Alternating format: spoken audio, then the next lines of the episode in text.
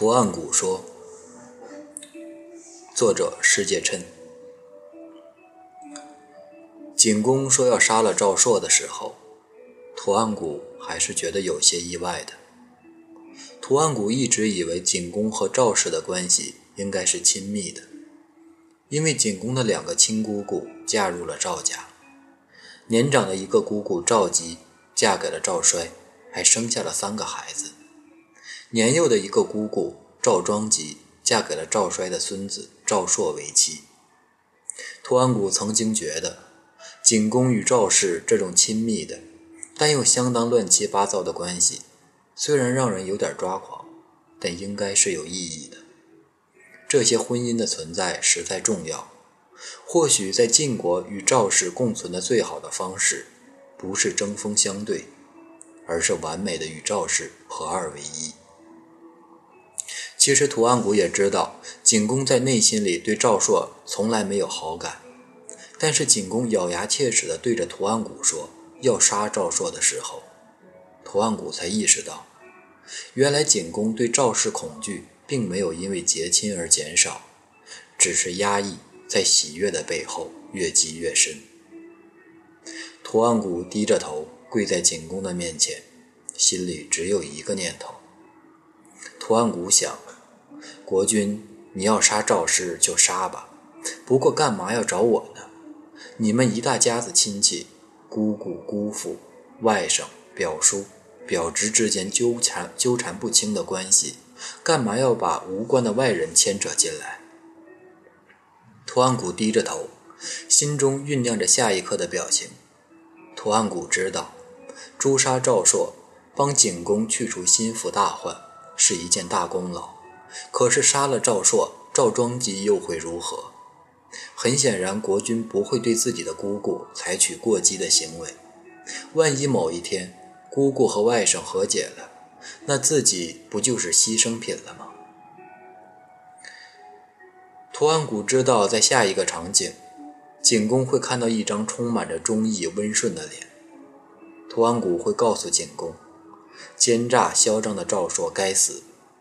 不过这么重要一件事情，去靠一个虽然忠心，但是气质斯文、性格柔弱的人来做，其实是一件挺有风险的事。这样的人最适合走走文艺路线，做做幕后策划。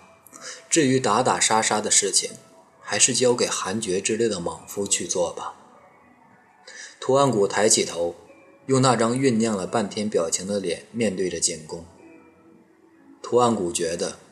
如果现在有一面铜镜，那么他一定会被自己这副充满着悲伤迷茫的表情打动。不过图案谷的话只是开了一个头，便被景公身边那把放着寒光的宝剑吓了回去。图案谷一直认为正午的阳光才会散发出最夺目的光彩，可是直到这一刻，图案谷才知道，四时的阳光会斜斜地照进大殿。照在宝剑上，那道寒光一样可以震人心魄。图案谷悲哀地向宫门外走着，身后传来景公的声音。图案谷觉得景公的这声呼唤，让今天的这个时刻变得很温暖。图案谷知道景公要说的话，一定是要嘱咐自己小心点。图案谷不知道景公的这声嘱咐中会包含多少真正关心自己的成分。但是图案谷觉得，哪怕只有一点便足够了。图案谷转过头，期盼地望着景公。景公说：“图案谷，你记得诛杀赵硕的事情，不管是成功还是失败，都不要对外人说。这件事是我让你办的，我没有其他话了，你可以退下了。”夏宫的夜，原本宁静的可怕。这种祭祀亲人的地方，寻常的日子很少有外人往来。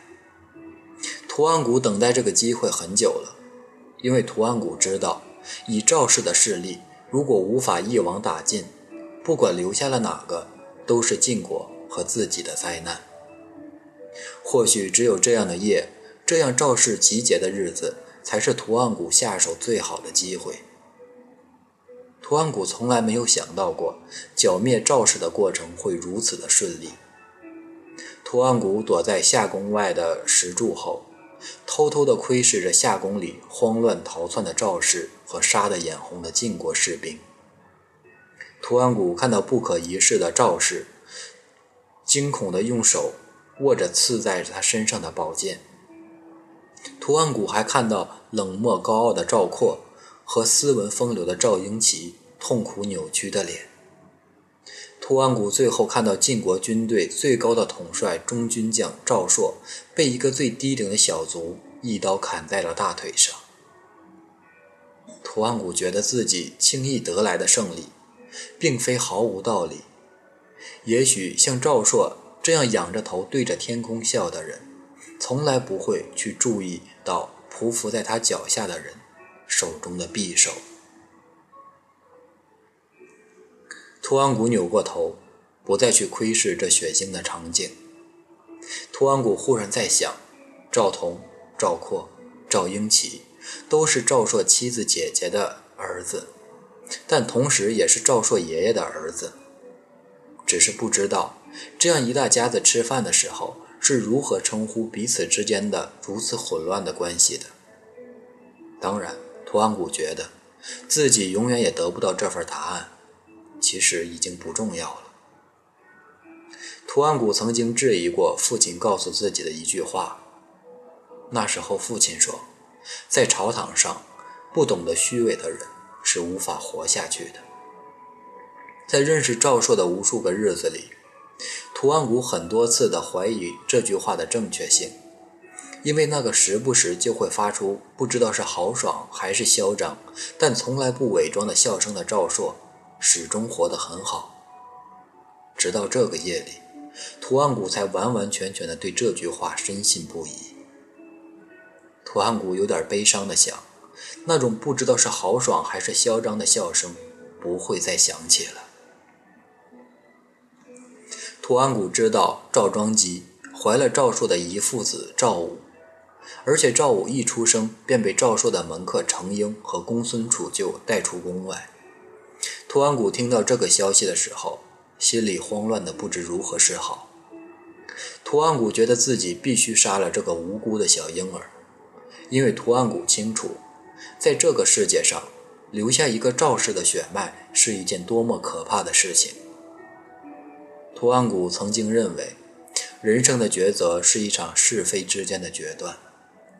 只是景公把屠杀赵氏的任务交给图案谷的时候，图案谷才发现，人生许多的选择题，其实是在两个错误的答案里，寻找一个错的不那么离谱的决定。图案谷还发现，在一个错误的路口，我们只能用无数错误的步伐向前走，除此之外，别无选择。图案谷觉得自己可能没法找到赵武，不过图案谷觉得可能钱能够找得到赵武。许多年以后，图案谷回忆起第一次见到程英的时候，依然觉得当初的自己幼稚的可笑。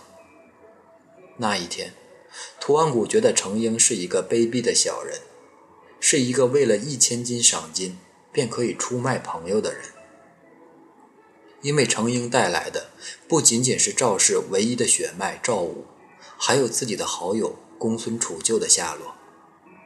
公孙杵臼束手就擒的时候，图案谷看着程被程婴抱在怀里的那个穿得漂漂亮亮的小婴儿，图案谷第一反应便是怀疑。图案谷心里想的只是：这是谁家的孩子？程婴这老小子，可别随便在街头找一个孩子。冒充就来骗我这一千金，虽然千金是小事，因为那是国库的钱，可是逃了赵氏孤儿，那就是大事了，他会要了自己的命。如果不是公孙杵臼惨痛的哭喊声，图案谷原也不会那么轻易的相信他们的话。公孙杵臼极力的向程婴手中的孩子扑过去，然后哭喊着：“你们要杀就杀我吧！”何必要杀这个无辜的小孩子？图案谷后来回想起公孙杵臼那副凄厉的表情的时候，也只能为自己叹了一口气。图案谷想，如果时光倒流到公孙杵臼死去的那一天，自己还会再上他一次当。最高境界的谎言，可能就是这样的吧。用生命，不惜一切代价的谎言，总是那样天衣无缝。程英带着一千金离开的时候，图安谷心里把他骂了无数遍。图安谷知道，程英未来的日子必然也要像过街老鼠一样，在世人的唾骂声里活着。对于程英的下场，图安谷没有任何的意外，因为他觉得这是一个背弃友情、放弃忠义的男人必然的下场。图安谷后来听说，程英离开了都城。去了山里隐居，图安谷觉得程英也许永远都不会回来了，这也许是他最好的选择。图安谷的一生见过无数人，但他觉得公孙杵臼和程英这样的人，自己永远都不会再遇上了。图安谷认为公孙杵臼是一个品德高尚的人，一个用生命维护救主孩子的门客，值得尊敬。图安谷认为，程英也是一个品德高尚的人，一个忍辱负重十几年养育救助孩子的人，同样值得尊敬。图安谷觉得遇到品德高尚的人是一件幸运的事情。图安谷觉得遇到智商低下的人是一件头痛的事情。不过，图安谷觉得如果遇到一个品德与智商成反比的人，则是一件可怕的事情。当然，更可怕的是，是遇到两个品德与智商成反比的人。图安谷想，也许未来会有人赞叹公孙杵臼和程英的愚忠，只是他们的义举只会给国家带来更多的动荡，因为不管那个小婴儿长大后是好是坏，是聪明的还是愚笨的，总会有人期待借助赵氏的名义崛起，去实现他们的野心。赵朔活着的时候，图安谷从来没有想过赵氏不在的时候，朝堂上会是怎样的情景。图安谷曾经对自己的生活很满意，身为晋国的司寇，掌管着国家最高的刑罚责任，这样位置对于图安谷来说美满而快乐。只是赵氏灭族以后，图安谷才发现，原来美满永远只是相对的。图安谷发现自己再也不用唯唯诺诺的向赵家或者向与赵家有关联的人去微笑的时候，也会觉得当初那场不情不愿的屠杀，其实并不是完全的没有意义。图安谷常常会想，景公也许和他一样吧，在赵朔离去的十几年里，疯狂的享受着权力的快乐。有时候，图案谷也会享受当年赵朔的快乐。景公总要在事情要决定之前，亲昵地问图案谷一句：“这件事，图案司寇怎么看？”图案谷记得这句熟悉的口头禅，是景公最爱对赵朔说的一句话。图案谷觉得这句曾经让自己无比反感的话，如今听起来并没有那么不适应了。或许是因为如今的对象已经换成了自己。有段时间，图安谷在朝堂里总被一种奇怪的感觉困惑着。那种奇怪的感觉好像总在图安谷最快乐的时候出现。每次图安谷在朝堂中笑着的时候，总会被一种熟悉但遥远的感觉感染着。图安谷仔细地分辨了许多次，但永远只能听到自己的笑声。在大殿里飘荡。图案谷明白这种感觉来源的时候，已经过了很多年。图案谷总是后悔自己的觉悟来得太迟。图案谷原以为那种分不清是豪爽还是嚣张的嚣张的笑声，永远不会再响起了，但他真的回来了。只是这一次，那种毫不虚伪的笑声。并不属于赵朔，而是属于图案谷自己。图案谷听说景公要替赵家昭雪冤情的时候，居然毫不意外了。图案谷知道，在晋国所有拥有那种狂狂妄笑声的人都不会有机会活下去了。赵朔是这样，自己也是这样。也许在景公眼中，赵氏和图案家并没有分别，决定谁会死亡的，只是取决于他们之间谁拥有了那种无所顾忌的权势。至于忠诚和能力，并不重要。图案谷觉得，在景公眼里，赵朔和图案谷都只是用过一次便可丢弃的棋子。不管用没有权势的图案谷杀了赵朔，还是用羽翼未丰的赵氏孤儿杀了渐渐成长的图案谷，对于景公来说，都是一步好棋。图安谷也觉得，自以为是操纵者的景公。其实也是这盘棋上的一颗棋子，只是在没有吃掉之前，他得意的笑声一直会持续。图安谷听说，景公说诛杀赵氏的命令是图安谷擅自做主的。图安谷想，这种借口会有人信吗？国君会重用重用一个自作主张屠杀重臣的人十五年吗？不过图案谷也知道。借口永远是让人说的、让人听的，而不是让人信的。图案谷还听说，晋国的民众传言，程婴当年用自己的孩子替换了赵氏孤儿，才避免才残才避免了残忍的图案谷杀戮全城婴儿的行为。图案谷想，这样幼稚的谎言会以讹传讹吗？可能民众对传说中的英雄的塑造都是如此。从平凡到伟大，再到神话吧。至于可信不可信，说多了总有不爱动脑的人吧。图安谷在家里见到赵武之前，曾经怀疑过赵武的身份。图安谷觉得，也许这一次程婴又不知道从哪里找来了不明不白的野孩子，冒充赵氏的骨血。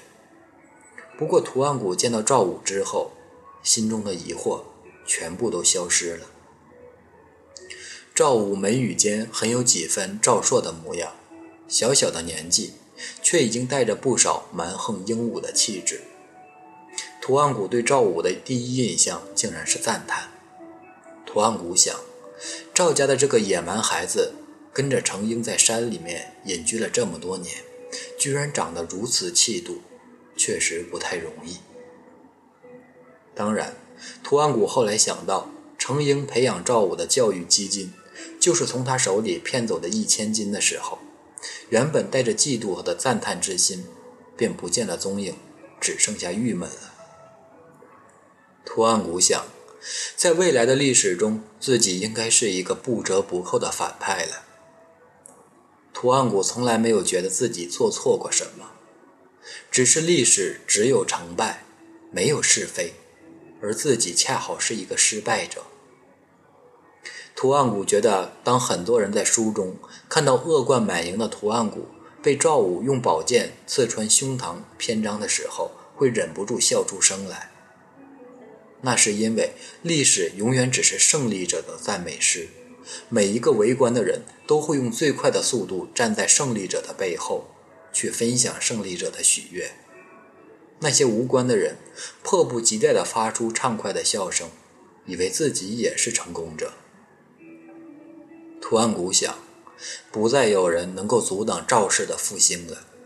未来的晋国一定会被赵氏的后人取代，这只是时间的问题。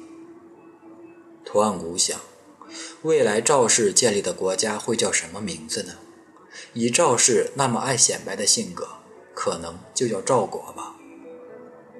图案谷看着赵武手中手中的剑，完全没有逃跑的欲望，因为图案谷知道如今的自己早就无路可走了。图案谷不想自己临死前还要被赵家的那个野蛮孩子追得满屋子乱跑，最后被砍得一身是血。图案谷想，历史应该不会记住这个奸臣图案谷坦然受死的瞬间。图安谷依然在疑惑自己是好人还是坏人。我想，我是一个坏人。如果你们自以为自己是个好人。